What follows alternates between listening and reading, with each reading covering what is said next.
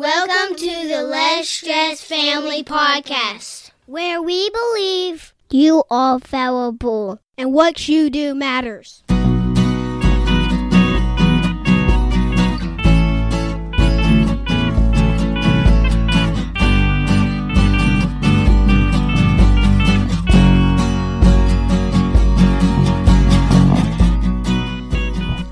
This is episode 119. I am Justin. And I'm Shauna Wood. How are you, honey? I'm great. How are you today? I'm very good. I'm very good. Thanks to everyone out there listening. I hope you're having a wonderful day, a wonderful life. Yes. Glad that you're on this journey with us. Okay, today's topic we're talking about the top six tips for back to school in 2020. Right. So, um, it is that time of the year.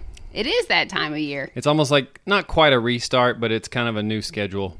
I do. I think that back to school time is like the second new year of right. the year because you have all these fresh opportunities. It's just like a new start. Mm-hmm. So for our family, we end up spending quite a lot of money on curriculum because we've got six kids and they all have all of their various subjects and that kind of thing.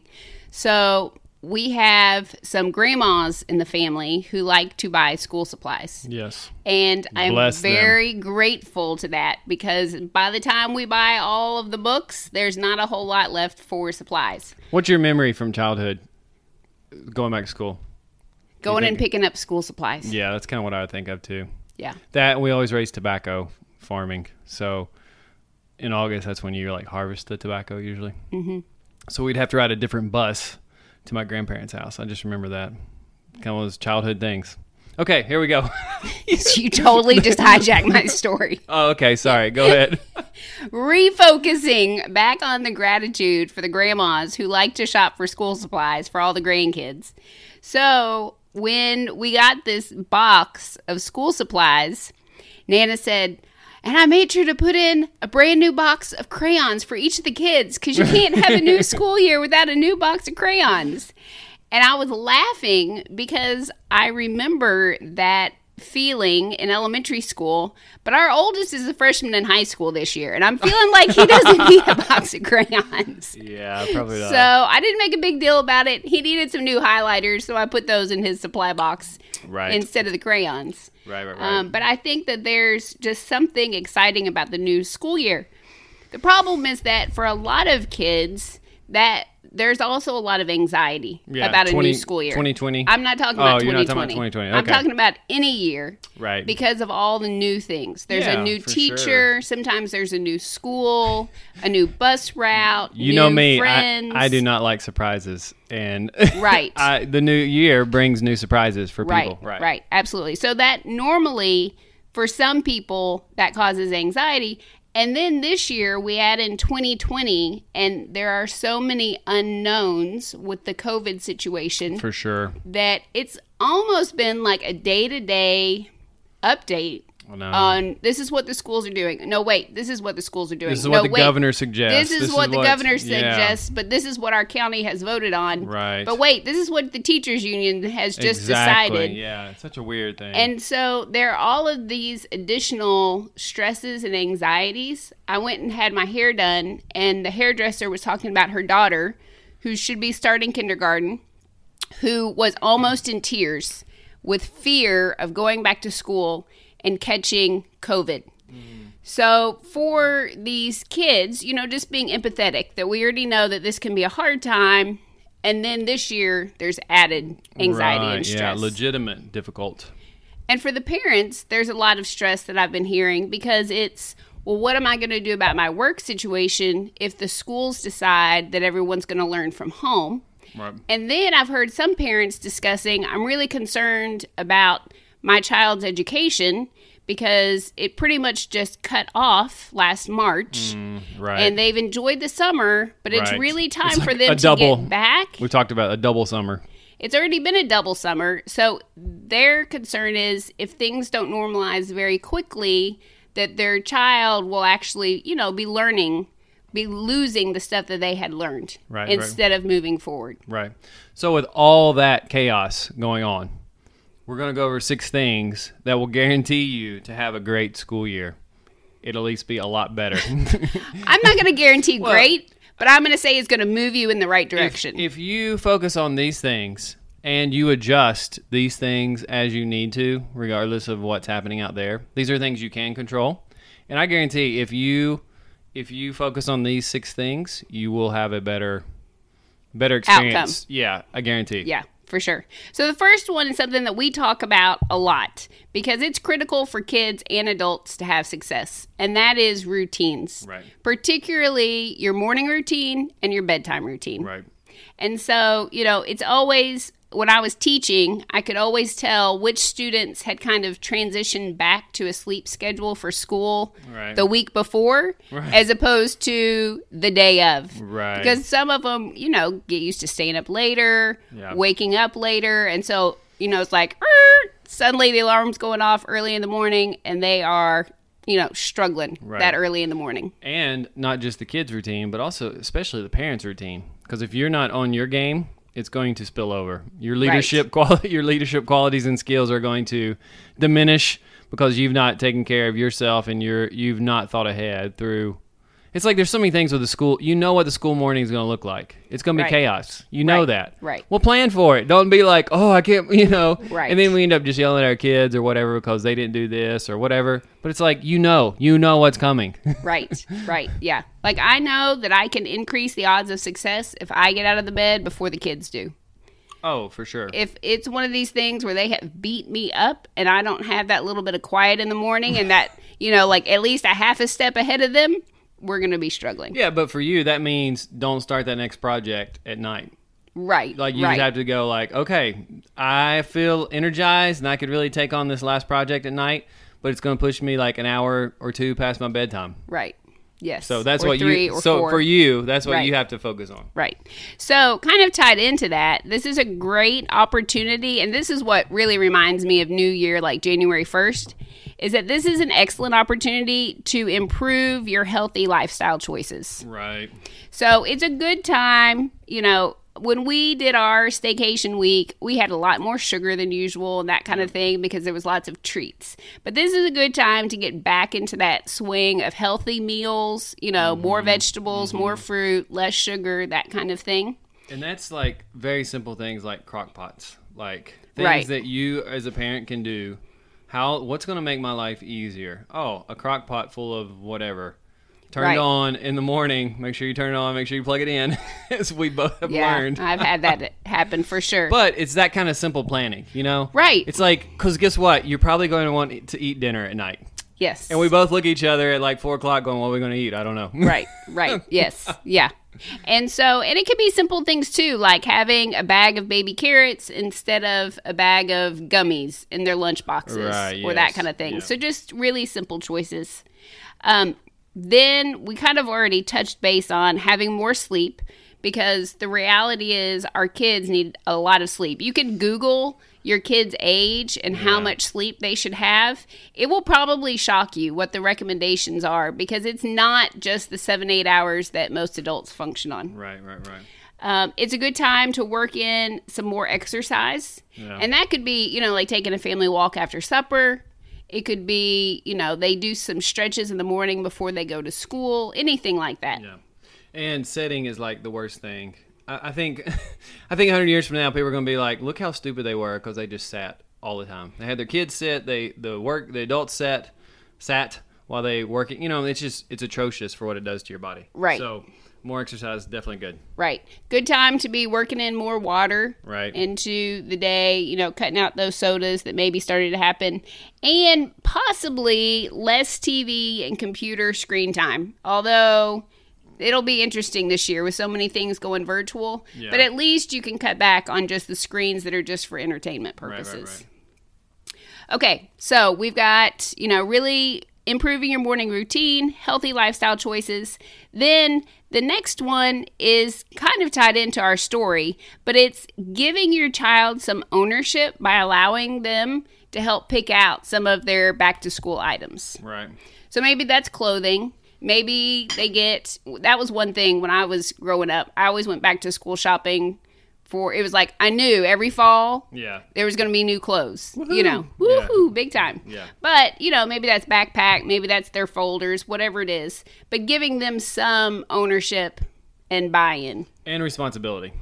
and Like, responsibility. How many times you see kids if you're work if you're working at a school, kids just dragging their backpacks around, just like beating their stuff to death. right. It's like with our kids, they have like for us that looks like homeschooled.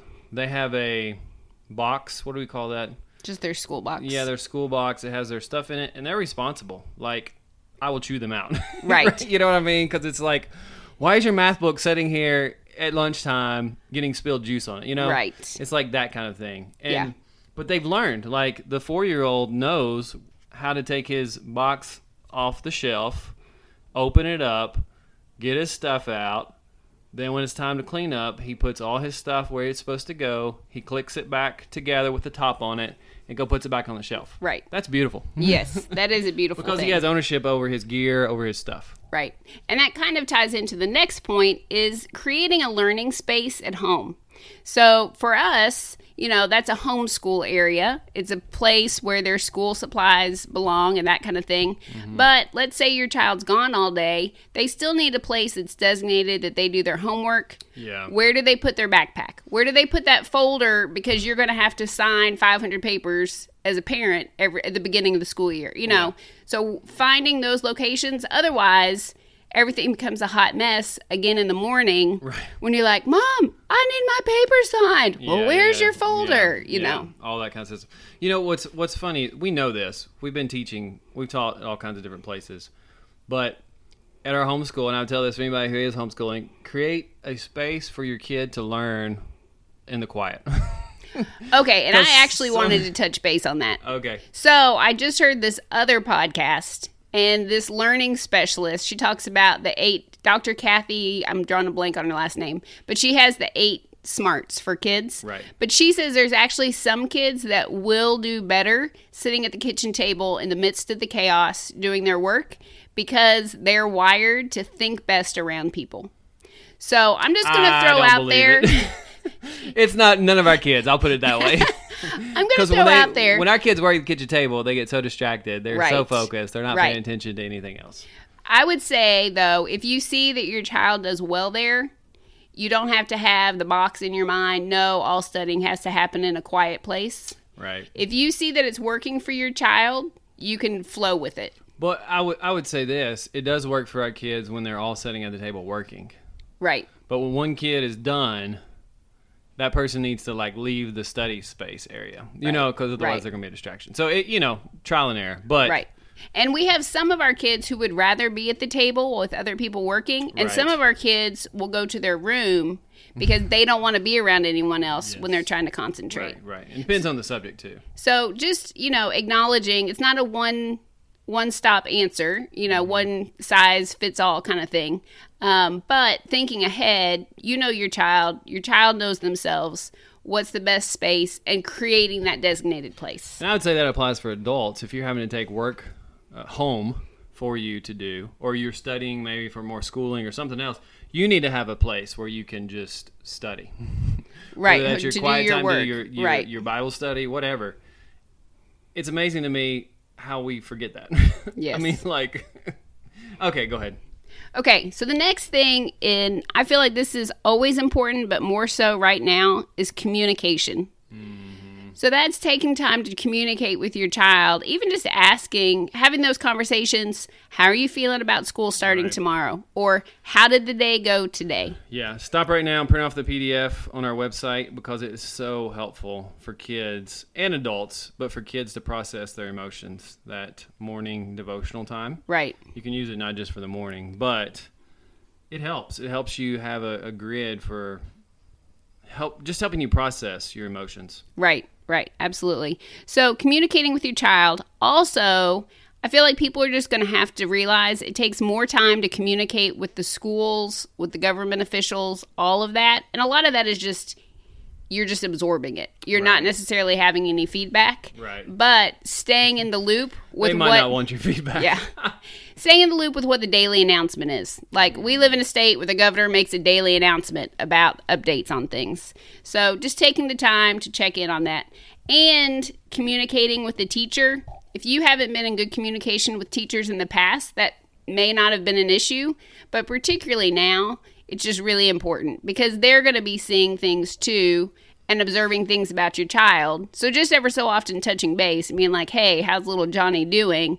Um, or letting them know, hey, little Johnny's really freaked out about COVID right now. Just the heads up as he comes to school today. Right. And you also want to stay in contact with your spouse because all these things are changing so much. It's not just like before it was like, oh, little Sally has a test on spelling test on Friday. We need to help her study. Right. It might be like, whoa, uh, there's 12 people with COVID now, and little Sally's, you know, whatever. We need to act on this, or we're, we got to do this. You know, I don't know, whatever Right. it is. But you need to communicate even more with your spouse. I feel like. Right. Yeah, definitely. And the last one ties in with these others, especially communication, but I just feel like it's a really great tip, particularly for a child who's dealing with a lot of anxiety, is to challenge everyone in the family to find one good thing in that day. And you can make it a game. Right. Like if, if you know they're scared about the first day of school or whatever, tell them, you know, tonight I'm going to have a little prize for you when you come home and tell me the best thing that happened today or Right. whatever. Yeah. But when you set your brain and your intention on finding something good, Yes. there's always something to be found. Exactly. And so we've made it a habit, you know, at night when we're at the dinner table, one of the questions, I mean, we kind of rotate questions, it's not always the same. But one of the ones that we say a lot is either tell us the best thing about your day or something that you're thankful for. Exactly. So that Yep. it forces the child to find something positive, even if they've had a really rough day. Right. Uh, Yeah. Exactly. So, hopefully, those six tips will help you guys as you're going into this new school year with the usual challenges plus extra challenges this year. Um, and just, you know, to your child reflects you. Mm-hmm. So, if you are positive in your framing about the school year, Right. your child is just going to pick up on that and they're going to be more optimistic. Mm-hmm. But if you are continually focusing on fear driven things, your child's going to pick up on that too. Right, right, right. You know? So remembering that you're modeling, and that's more important a lot of times than even what you say. Right, and our our own kids have talked, asked us so many questions now about COVID. Well, what about this or that? You know, so just beware. Everybody's processing, and that kind of comes up sometimes at weird times. Right. But this school year is just going to be a little different. That's just the way it is. Right. All right. So next year you could be like, oh, it'll be easy. Remember back in 2020? Yeah, really. Thank you so much for taking time to listen and hang out with us. We do hope that your school year begins in a really positive way. But most of all, we want you to remember that you are valuable and what you do matters. You can get that free tool, the morning planner um, that Justin mentioned in the podcast, if you go and connect with us on our website, lsfpodcast.com. You are not alone. We would love to make that connection with you. You can also connect with us on Facebook if you search for Less Stressed Family or on Shauna's Instagram account, Shauna Cherie Wood. Blessings. Thank you.